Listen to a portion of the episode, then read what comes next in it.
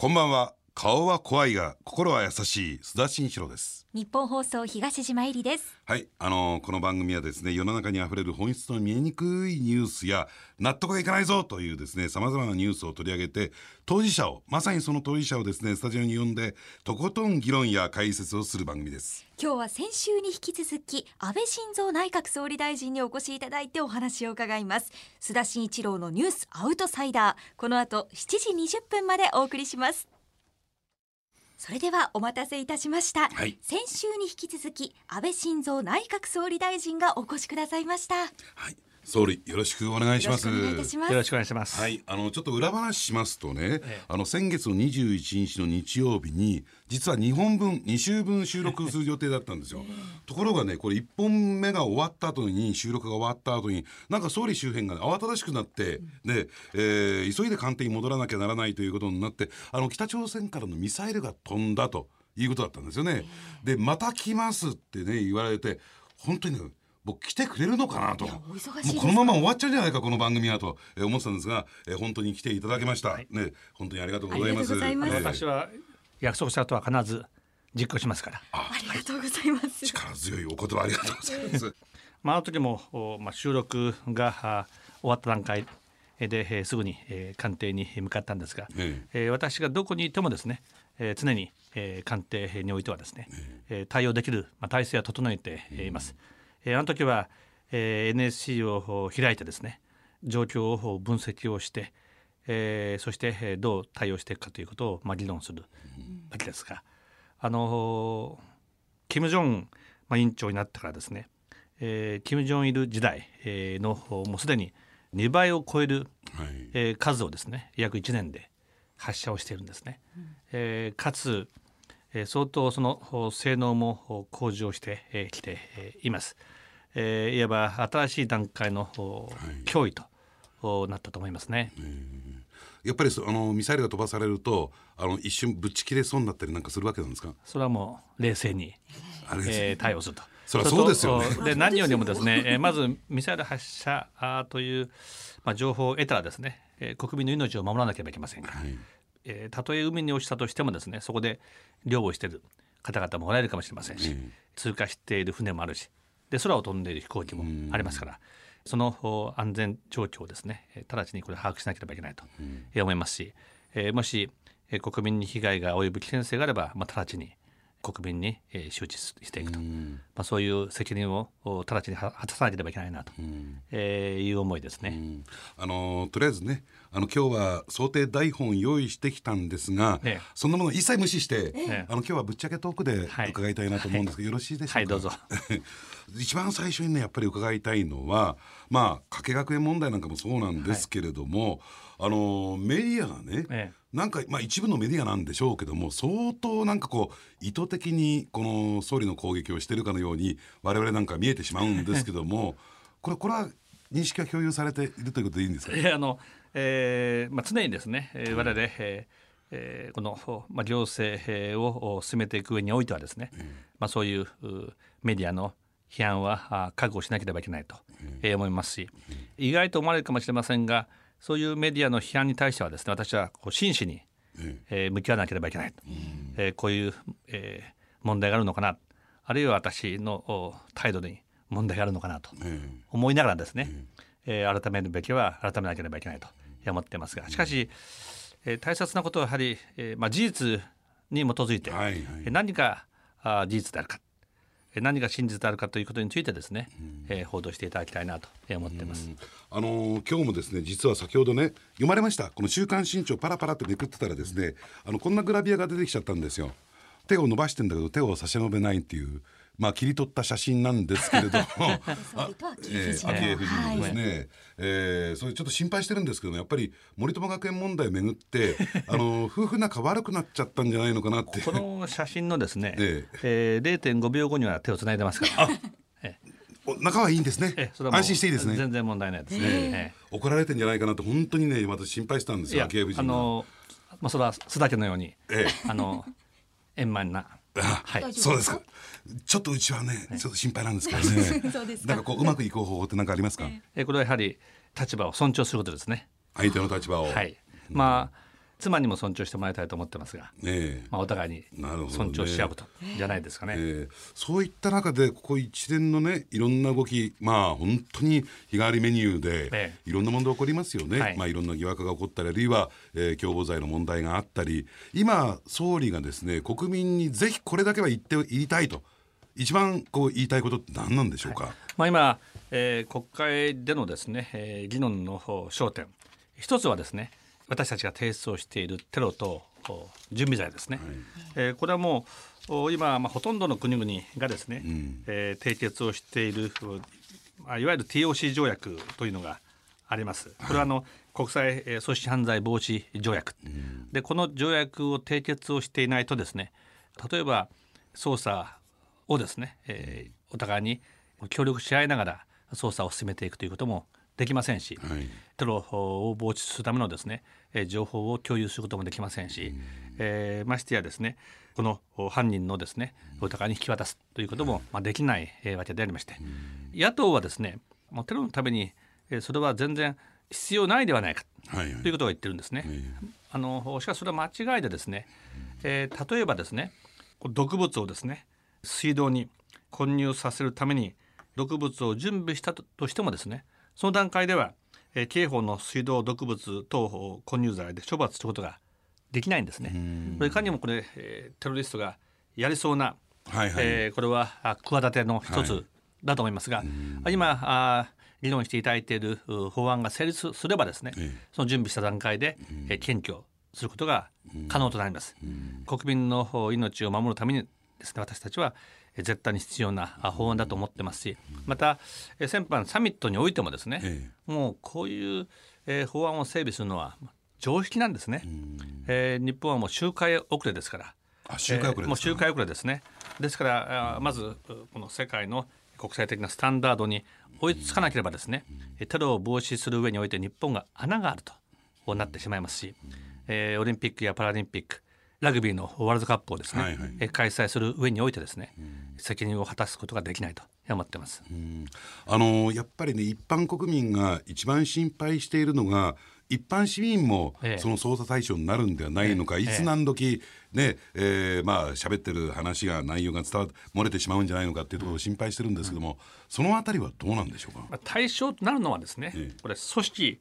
的な犯罪手段なんですね。例えば暴力団とか、はい。あるいはテロリストですね、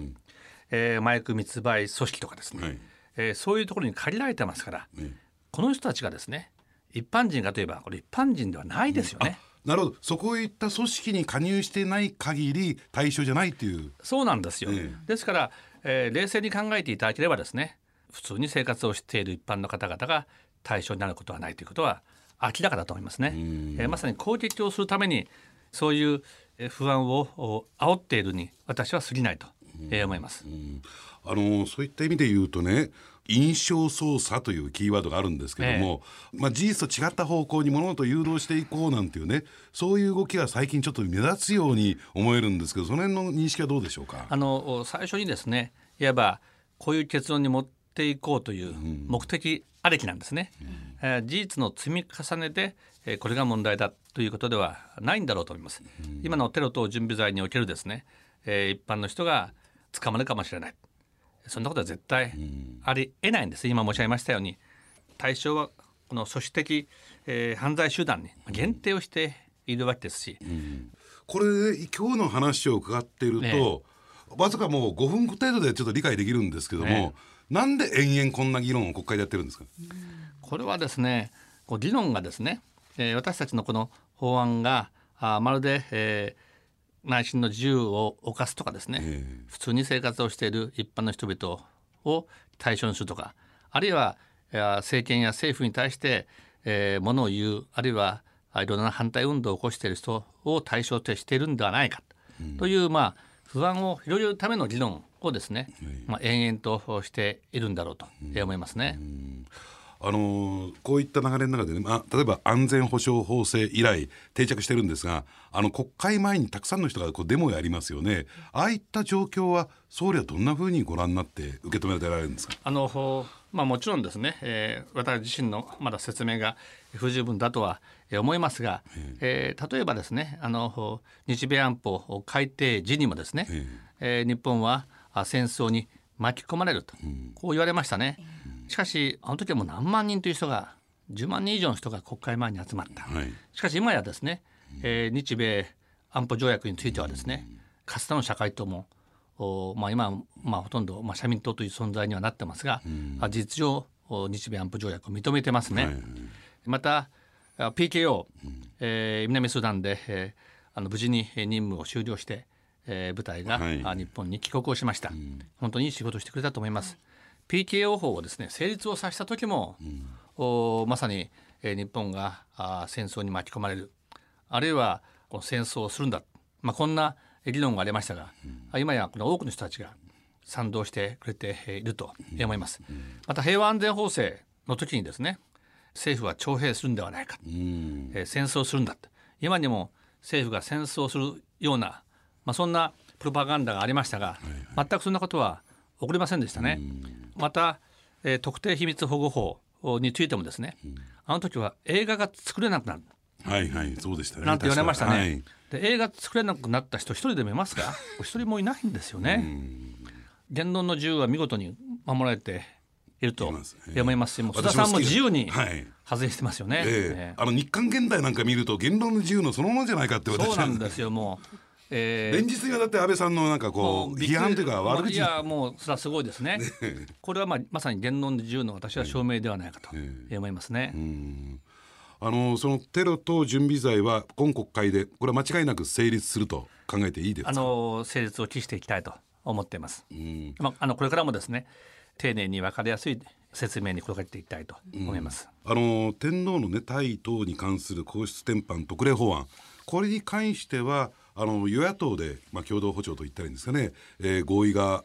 静かな環境の中で結ばれましたよね。これについてのその評価というのはどんなふうに考えておられますでしょうか？あの日本のまあ歴史はですね国民によってこのお面々と、えー織りなされてきたですね一つの、えータペストリーつづれ織りのようなものだと思うんですね。その中心の一本の糸は間違いなく天皇だろうと。そして、えー皇室の存在だろうと、えーこう思うんですね。まあ、この問題は、まあ、国家の基本であってそして長い歴史とこれからの未来にとってえー極めて重い課題であると思います。まあ、天皇陛下のですね近所陛下のお気持ちにえー国民が共感していることを踏まえましてですね、まあ、衆参両院の議長副議長が取りまとめてえーいただいたこの法案をですね各政党各会派の議論の内容を反映した、まあ、法案を、はいえー提出をしたところで、えーありますがそういう意味においてはあの静かな形でですね、えーしっかりとした形でですね、えー法案を提出することができたと思いますし国会でもご議論をいただいていると思います。まあなんとかまとめ上げたというそんなお気持ちでしょうか？そうですね。なるべく多くの政党に賛成していただきたいと、えーこう思っていましたが、まあ、結果としてあの衆議院議長副議長にもご苦労いただいてで、えー静質な雰囲気の中で議論が行われて、えー可決されました、まあ、政府としてはですね引き続き、えー参議院におけるご審議にも真摯に取り組んでいきたいと思っています。あのー東島名前覚えていただいたかどうかあれなんですけれども、そんな東島に一つちょっと質問させていただいてい。いでしょうか、はい。今日もお顔拝見していたらラジオなのに強い目力で真摯に答えてくださってるんですけれども、お疲れを感じないんですけれどもサミットでの手応えはい。いかがでしたか、あの、おまあ、今回のサミットはですね新たなメンバーが4名、えー加わりました、まあ、特に、えー米国のおトランプ大統領が、あ参加をされた、まあ、ですからあ相当白熱した議論になりました、まあ、はっきりと申し上げて相当激しいえー議論もお確かにありました、まあ、しかしですね、まあ、最終的には例えば北朝鮮の問題についてもですね、この北朝鮮の、おえー問題をお北東アジアの、えー問題、えーではなくこれはまさにグローバルな、まあ、脅威であるという認識で一致をすることがあできたと思います。あのそういう意味においてはあ成果を出すことができたあサミットでは、あなかったのかなと思いますね。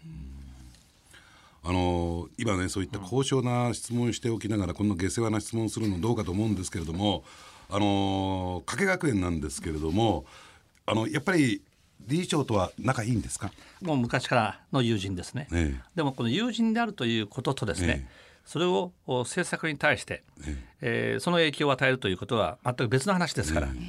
今たまたま私とお加計学園の理事長が友人だったから、はい。ということとですね、それと政策に何か、えー私が影響を与えたんではないかうん。という先ほど印象操作という話がありましたが、ええ。まさに印象操作だと思いますね。まあ、今回のこのお事案はですねいわば岩盤規制改革をですね、えー進めていかなければいけないと、えー安倍内閣としてはですねこの岩盤規制改革を全体としてスピード感を持って、まあ、進めるよう、まあ、常に指示をしています。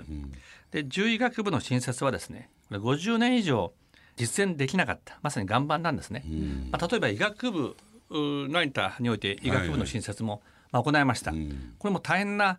あー反対もあったし抵抗も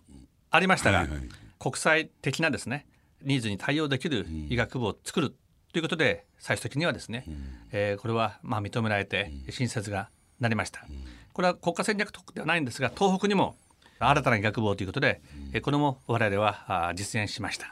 まあ、常に、えー岩盤地政にはですね抵抗勢力もありますし、えー既得権を持っている人々もいますし、えーそしてそのそこに権限を持つ官庁がいますね。はい。えーこういう人たちは当然ですね、まあ、最初からこれ反対なんですよ。そこをやはり、えーどうやってそこに、えードリルで穴を開けていくか、我々はそこに全力を当ててき、たんですね。でこの、まあ、獣医学部について言えばですね、今申し上げているようにやっぱり反対が強くて50年間できなかったんですね。はいはい。ただ今例えば鳥インフルエンザうん。口蹄疫え恐竜病にしてもですね動物から動物あるいは動物から人間に移っていくかもしれないという伝染病がありますね、こういうものの専門家を育成していく。こういうものに対応する獣医師の公務員はいはい。をしっかりと確保していく、えー上においてですねやはりこれは新たな、まあ、獣医学部が必要だというのはこれ当然のことだろうと思うんですね。で基本的にはこの議論はですねえー国家戦略特区の諮問会議で議論をします、まあ、民間議員の皆さんが議論をする。でこの民間議員の皆さんはほぼ皆さんが一致してこれ当然え作るべきだとおっしゃっていました、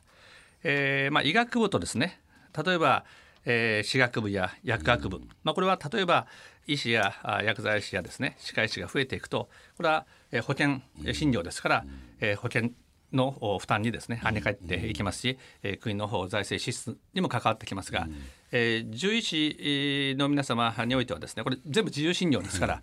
いわば国家財政にもですね保険料にも関わりがないので完全に自由にすべきだという、えー議論をされる方も、まあ、おられた。えーしかしその中でですねなんとかですねある程度スムーズに着地点を見出すためにえー関係者の皆様と話し合っていかなければいけない。で重視会の皆様がでは1校だったらということで最終的にですね、同意をしていただいたあーわけで、えーあります。まあ、ですから全くこのプロセスはあ問題ないわけでありますし、えそもそもですねこの獣医学部の新設についてはですね特区で認めるということについては、えー自民党政権下においては対応不可としてきたんですね。しかし民主党政権時代にですね獣医学部の誘致を速やかに検討と前向きに格上げしたんですよ。格上げしたのは民主党政権だったんですね。その必要性を当時は民主党も認めてたし、えーさらにはですね、えー民主党政権下の文部科学副大臣もですね獣医師は不足をしていると、その懸念を表明していたんですね。であるのに この今になってですね、えーこんなふうにこの抵抗勢力の人たちと手を組んでですね反対するというのはこれはもう目的はですね、えーまさに政権批判のためにある意味では政策をねじ曲げていると言ってもいいんだろうと思いますね。あの今日のこのインタビューをする直前にですねたまたま内閣府にあってこの、えー、獣医学部開設のですね、えー議論をやってたゴリゴリゴリゴリ文科省と交渉していた役人さんか元役人さんから話を聞くことができたんですよ。そしたら家計学園がね安倍さんのその友達の学長だって知らなかったと、どういう素性の人か知らずにあの内閣がやってるんですよね。とするとそこにねなんかこう影響力を行使するってのは難しかったんじゃないかなと思いますけどね。それはありえないですよね。え全時間があー私の意向かどうかということはですね、確かめようと思えば確かめられるんですよね。うんえー確かめられないと言ってましたが課長だったらなかなか確かめようがないと思いますが、時間であればですねどうなんですかって大臣と一緒に私のところに来ればいいじゃないですか。そういうのは何回か会ってるんですよねその間文科大臣と一緒に。大臣とは会ってますが時間とは会ったかどうかちょっと覚えてませんが、他の省ではですねそれはよくあるんですよ。霞が関にしろ永田町にしろ総理の意向ではないかという言葉はねこれ飛び交うんですよ。はいはいはい。でその中でですね、えーそれはどうなんですかということは、えー率直に聞きにく、えー大抵は皆さん来るんですよ。んでそれは私の考えはこうですかどうですかとおまあこちらも話を聞きます。で相手のお議論が正しければですねあそうですねというふうに私申し上げることがありますしそれはそんなことはないでしょうと申し上げることはもうあります。ですから大切なことはしっかりと議論していくこと。で議論においてですね当然内閣府と、えー文部科学省が激しい議論をしたんだと思いますよ。国家戦略特区という岩盤地勢に穴を開けることにおいてはですね、どういう特区を作っていくかどの地域を認めるか、この今治市を今治市を認めるということはですね、この民間議員の皆さんが認めたんですよ。だからこの民間議員の皆さんはこれ怒ってますよね。えーまるで自分たちがあ私の意向で決めたかのごとく言われるのは、極めて失礼な話だと、こう皆さん怒っておられるんですよ。でその民間議員の皆さん全員に私、えー、獣医学部を認めるなんて一言も言ってない。一言も言ってないことは皆さんよく分かってるんですよ、まさにこの皆さんが真剣に議論をして今治市にも足を運んで、えーこことこう決めたんですね、そう決めたからには関係の省庁にですね、えーあとは内閣府の皆さんが、えー根回しをして、えー議論をしてで最終的にまあ、えー、三省の大臣がですね、え認めたんですね。でそこには事務次官もいるんですよ。それはそこではい。認めておいてですね、私はどういうことかなと、一体じゃあなんではんそこで反対しなかったのか不思議でしょうがないですね。あのー総理ってもっといろんなことができるのかなと思う。あのー変な例えしちゃいますけどもあの暴力団組長みたいにねやっとけって言ったらすぐみんなやるのかなと思ったらそうでもないんですね。それは全くそんなことはないですよ。変な例えです変な例えすいません変な例え。それは全くそんなことはなくて、ええーこの特にこういう、えー国家戦略特区のようにですね民間議員の皆様が入っていただいて議論していただく、えーことについてはその皆さんには、えーお任せをしていただいて私は岩盤地勢に穴を開けろとしかもそれはスピード感を持ってやるというのはですね、えーそそれは常にそう私はあ指示をしていますが、えーどれをやるというのはまさにその民間議員の皆さんが、あ決定をしそしてどのようにそれを認めていくかということについてはですね、まあ、省庁間でまさに白熱の議論をしてえ最終的に決着をしていくと。でそしてこの問題は最終的に各大臣が集まって決着をしたということなんですね。じゃあ今更なんだということですよね。私は大変、えー驚いているんですが、まあ、常に改革を進めようとするとですね、こう強い抵抗がある抵抗勢力があるでこれにですね政局目当てで妥協したりあるいはそれを利用しようとしてはならないとこう思います。うん構造改革規制緩和っていうのは、まあ、第一次安倍政権がずっと進めてきた話ですよね。でただあれですね今話伺ってて総理大臣と友達になったのはあんまり得しないんですねこれね。これはですねそのことによってかえってこのようなえー批判を受けるんですね。そうですよ、えーかわいそうですよね。だかむしろらあのむしろおまあ、この学校はですねずっとお真面目にコツコツやって何回も、ねえーここに穴を開けようと、まあ、努力を重ねてきたあと私は思いますけどね。ということで今週のゲスト安倍晋三第97代内閣総理大臣でした安倍総理2週にわたってありがとうございましたありがとうございました。須田さんまずは2週にわたって安倍総理にご出演いただけてよかったですよねいやーお話が伺えたのも良かったんですが来てくれてよかったって本当にほっとして どうするの？来るのかどうなのかドキドキでしたよね。約束守ってくださいました本当に約束守ってくれる、えーね、方ですよね。ぜひ来週もお聞きください。ここまでのお相手は須田慎一郎と。日本放送東島えりでしたそれでは明日の朝6時から高島秀武の朝ラジでお会いしましょう